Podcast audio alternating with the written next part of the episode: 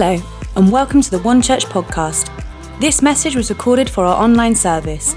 We're not meeting at our church buildings at the moment, so tune in live this Sunday for our next online service by going to weareone.church or finding us on Facebook. Hi, church. We are going back to Sunday school with four stories you thought you knew. Across this summer, across these Sundays, we're going to look at these four Sunday school stories, and I guarantee, even if you didn't go to Sunday school, you'll know these stories because they are legendary.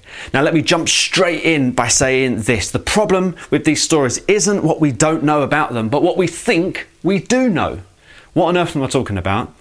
Well, what use is a lion's den when you've just had a relationship that's broken up? What use is an amazing Technicolor Dreamcoat when you just suffered loss or sadness or excitement or love? Or those stories have a limitation because of what we thought we knew about them. And even though we're told that the Bible is meant to be this manual for life and has everything that we need to know in it, these life experiences come and we just can't make them fit.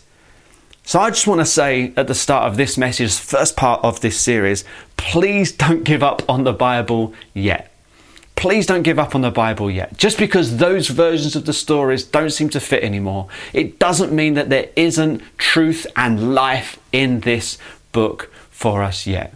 In fact, Lifeway Research, which is this global research company, they, they assessed uh, 4,000 people, and what they found was that Bible engagement is the number one attribute in people who were growing in their Christian maturity, growing in their discipleship. Not just like people that were getting older, maturity, but people whose uh, discipleship and Christian life was flourishing. What's the number one attribute? They were able to engage with this thing well, and that is our heart in this story to help you engage with it well. So, in part one, this week, right now, I get to talk about Jonah. So, let's think about what do we know about Jonah? Well, there's going to be a big fish. We know that's coming up. Uh, a little bit of background and context to Jonah. Jonah is one of 12 prophets that we find at the end of the Old Testament era. Uh, although, um, because of the style it's written in, we don't actually know exactly when this took place or when it was written. Um, and that style of writing is quite unique to the Old. Testament. It's one of the few u- uniquenesses to the book of Jonah. And the other thing that this style of writing tells us, in particular, for, let me tell you one of the uniquenesses. All the other prophets, the other 11, their book is about their message. The book of Jonah, however, isn't about his message, it's about him and this journey that he goes on in this stage of his life. His message is only about five words long, actually, in his book. Anyone else, Amos, Obadiah, Hosea, take your pick, their book is about their message. But this is unique because it's about the man and it's about this person. Um, that that uniqueness and of several others actually opens up uh, the school of thought to ask the question is this story of Jonah a historical one or is it an Old Testament parable? Now, uh, there's enough scholarly understanding to give validity to both of those, but I thought I'd just throw that in because it might help one or two people out there trying to read these stories once again. So there's the context of Jonah, and the story goes like this Jonah is a messenger, a prophet for God, and the word of God comes to Jonah to be delivered to the city of Nineveh. Jonah doesn't want to go to Nineveh, so he jumps on a boat to Tarshish, which is in the opposite direction. Because he's disobeyed God and gone in the wrong direction, it says God sends a storm. The crew are scared. Jonah confesses, says, I think this storm is God because I've disobeyed him. So he asks them to throw him overboard. The storm dies down. While he's in the water, a fish comes and swallows Jonah. And he spends three days and three nights in the belly of this fish, in which he repents. This fish then spews him out onto a dry land, onto a beach somewhere, and the word of the Lord comes to Jonah again. He gets a second chance. Jonah, go to Nineveh. And this time he does, and he goes to Nineveh, and then we go, Yay! Because this is how the story ends Nineveh is saved. God gives second chances, and Jonah is the hero because he does what was asked of him all along. Isn't that wonderful? Actually, it's not exactly how the story ends. The story really ends in these four chapters of Jonah, in the fourth chapter, of him sitting kind of miserably on a hill, looking out across Nineveh, asking God what on earth he's doing saving such a people. That's the full story of Nineveh, or at least that's the kind of Sunday school version, uh, the Wikipedia summary version of it, if you like. Now, we're going to get past what we think we know about Jonah. We need to learn one thing right up front, okay? Now, this is going to be a shock to us. So I want you to say it with me. Number one, it's not about the fish. Now, come on, stay with me. It's not about the fish. Now that's hard for us, right? Because we're going to get to the end of chapter 1 when we're reading this story in the Bible, and we're going to see verse 17, and it says this Now the Lord provided a huge fish to swallow Jonah, and Jonah was in the belly of the fish three days and three nights. We're reading that and going, What? He got swallowed by a fish and he lived and he's inside the fish and he's having an experience in what on earth is that about? Can a fish really swallow a man?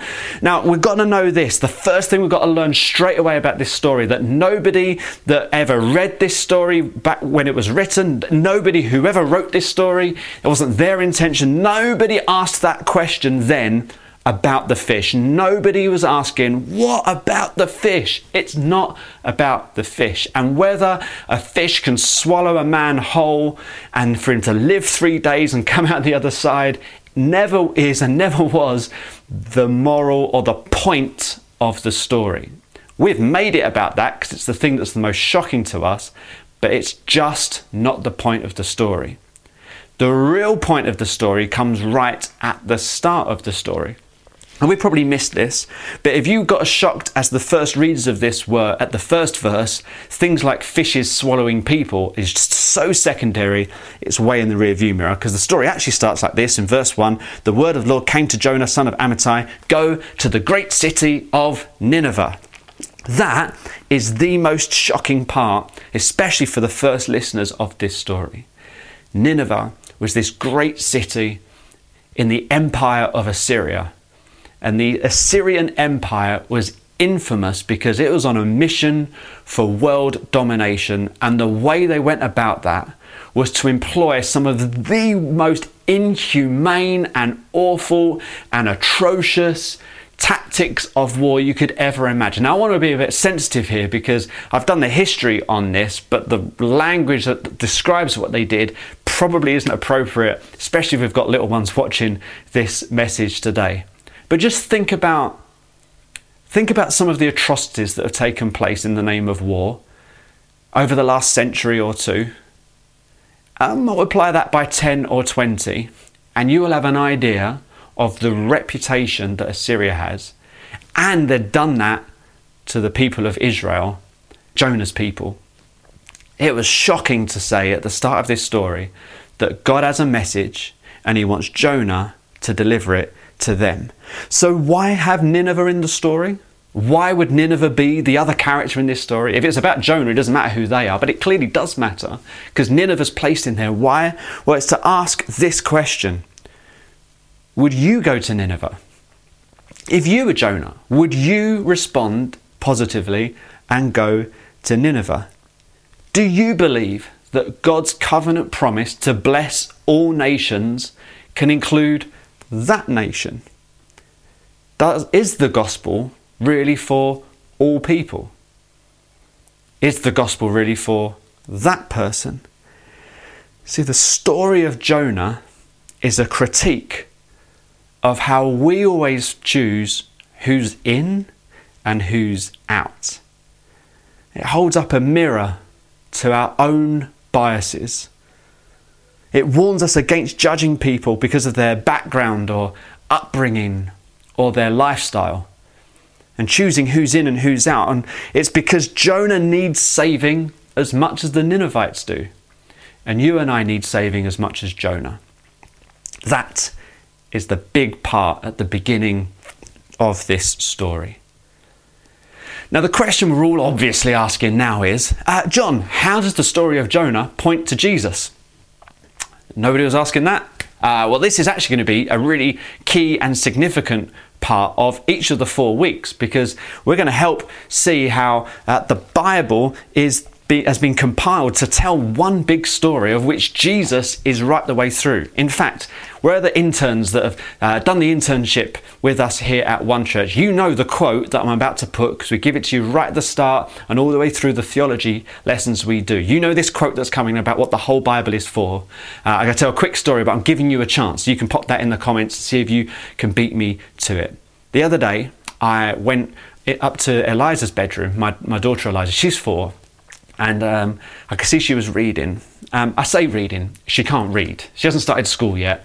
She can recognize a few words, but when she says she's reading, she sits very nicely with a book, turns the pages at a pace of which somebody might read that book, and enjoys that. She just loves turning the pages and looking at the pictures, and to her, that's reading. And she had her one of these. We give these Jesus Storybook Bibles to every family who has a baby dedicated. Eliza was reading hers. I said, Oh, I could see over her shoulder that she was reading Jonah. I said, uh, Oh, Eliza, what, what are you reading there, darling? Now, because she can't read, she said, Oh, I'm just reading about Jesus. And actually made way more of a profound statement than she, know, than she knew because of this. Here's, a, here's this quote, okay? It's going to really help us throughout the whole series. It's going to help you every time you pick up the, your Bible and you open it up and you read a story and you want to place some kind of bigger picture context to it. It's this. It's from Matt Chandler, who's a Christian pastor and author, and he helps us see this. He says, The whole Bible is the preparation for the presentation of and the participation in the gospel of Jesus Christ. The whole Bible, if, if you're reading it before Jesus comes, it's preparing us for Jesus. If you're reading the gospels, it's the presentation of Jesus. And afterwards, everything else is about how we participate in the gospel of Jesus Christ. The whole Bible is that, which means Jonah is about that. Let's see how. First part is this it tells us that Jonah goes down into the belly of the fish. Now, this language that's used, and in chapter 2, Jonah describes it as going down into the pit. Belly, pit, darkness, grave. These are all words in the same group of words and same interpretations. Uh, uh, pit, darkness, grave. Uh, this word is Sheol, which means hell. For in literary terms, in biblical literary terms, he has gone down to the grave. He is dead. Jonah is dead. Three days later, it comes out of the other side. And what's meant to happen when somebody goes down to the, into the darkest place, what's meant to happen when they're able to come out the other side and God helps them, it's meant to change them, right? Wouldn't it change you? If you'd gone through hell and God met you where you were at and pulled you out the other side, if you'd gone to your darkest place, if you had hit rock bottom and what you found there was God by your side, dragging you out or putting you over his shoulder, rescuing you, wouldn't that change you? We Loads of us, we love those stories. Loads of us have those stories of going to the end and then finding God and Him coming through for us, and it's meant to change us. But what we see in chapter 4 is it doesn't change Him. It doesn't change Him. See, Jonah is an anti hero. In fact, every hero of the Old Testament has an anti hero streak in them. Why? Because these messengers had flaws and what we're told to wait for is a true messenger, a real, the real messenger, the ultimate messenger, who will be the hero of the story without the anti hero streak. It's preparing us for a prophet of God who will be Jesus Christ and won't have an anti hero streak, and that's how we'll know who he is. The second way that this prepares us for Jesus or points to Jesus is this Jesus also goes into a grave. He's also in for three days and three nights. What he also goes to darkness, to grave, to pit. He goes to the end and comes out the other side. Now, what does Jesus do after that? What does Jesus do with his message? Does Jesus take his message then, his resurrected body, along with his message, does he take that to the Roman Empire who crucified him publicly as a warning against all those that would challenge the empire? And does he take his message of the kingdom of God, does he take that to the Roman Empire and say, Ha, see, told you? No. Uh, does he go to the Pharisees and, and the religious people, the ones who sentenced him and, uh, and made accusations against him? That they called him a, a blasphemer. He, does he go to those with his resurrected body and his gospel message? No. Jesus goes through the grave and comes out the other side. And who does he take the message to first? His own people. He takes the message to his own people. Why? Do you remember? Because yes, Nineveh needs saving, but Jonah needs saving too. And unless the gospel transforms us first, it can never transform others through us. Come on, everybody. It's true of us individually, true of us as a church. Unless the gospel can transform us first, it will never transform others through us. So Nineveh needs saving, but so does Jonah. And it's so sad that in this story that Jonah seems to be the last one to get it. And this story of Jonah helps us wait and prepare us for Jesus, the Jesus who we know now has come for us. And in the words of Jonah, I'll finish I'll finish with this because the story of Jonah prepares us for Jesus, but it's there to remind us not to judge and think that we know and choose who's in and who's out, because if you're in, you need God as much as anybody else.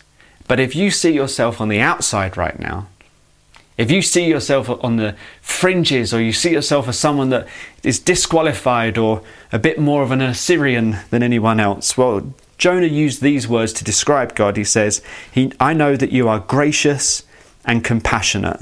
You are slow to anger and abounding in love and a God who relents from sending calamity. And I'll finish by saying this to all those who feel on the outside today God is gracious and compassionate, He's slow to anger, and He's abounding in love. And He wants to tell you the message that went to Nineveh and the message that's come ever since. He loves you and He welcomes you, and His message is for you as it is for anybody else. Let's pray. Father God, thank you for Jonah, the story. Incredible, amazing, unbelievable story. And for all that it reveals to us. And I pray it would call out uh, it would call out whatever is in us that holds this bias or call out anything that's in us where we're judgmental or we have a distorted view of others, especially if we've decided that someone or some people group somewhere don't deserve the message of God, the gospel, as much as we do. Forgive us for that. And I pray that anybody that was listening to this message today, anybody that sees themselves on the outside would know that your love and grace and compassion comes to them today. Amen.